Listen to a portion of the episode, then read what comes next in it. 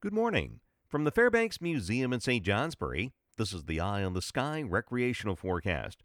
A mild day for any outdoor plans and a rather damp day. There are areas of morning fog, some places rather thick. Also, a few spotty sprinkles, freezing drizzle, or flurries east of the Green Mountains, but those will be drying up. Otherwise, a fairly quiet day, maybe even a glimpse of sun west of the Green Mountains this afternoon. And on the mild side, upper 30s and low 40s this afternoon east of the Green Mountains. In the 40s to the west, winds will generally be light, mainly less than 10 miles per hour out of the south, a little steadier in the Champlain Valley. Not really much change tomorrow, and then another period of rain coming in for Wednesday, changing to perhaps some snow showers, especially north, as we get into Thursday and Friday. For the mountains today, summits will be generally in the clouds, obscuring the summits.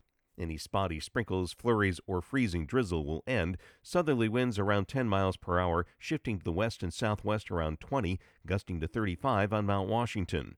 Winds will be a little bit stronger out of the west tomorrow. Temperatures will be about the same, near 32 at 6,000 feet, 30s to near 40 at 4,000 feet.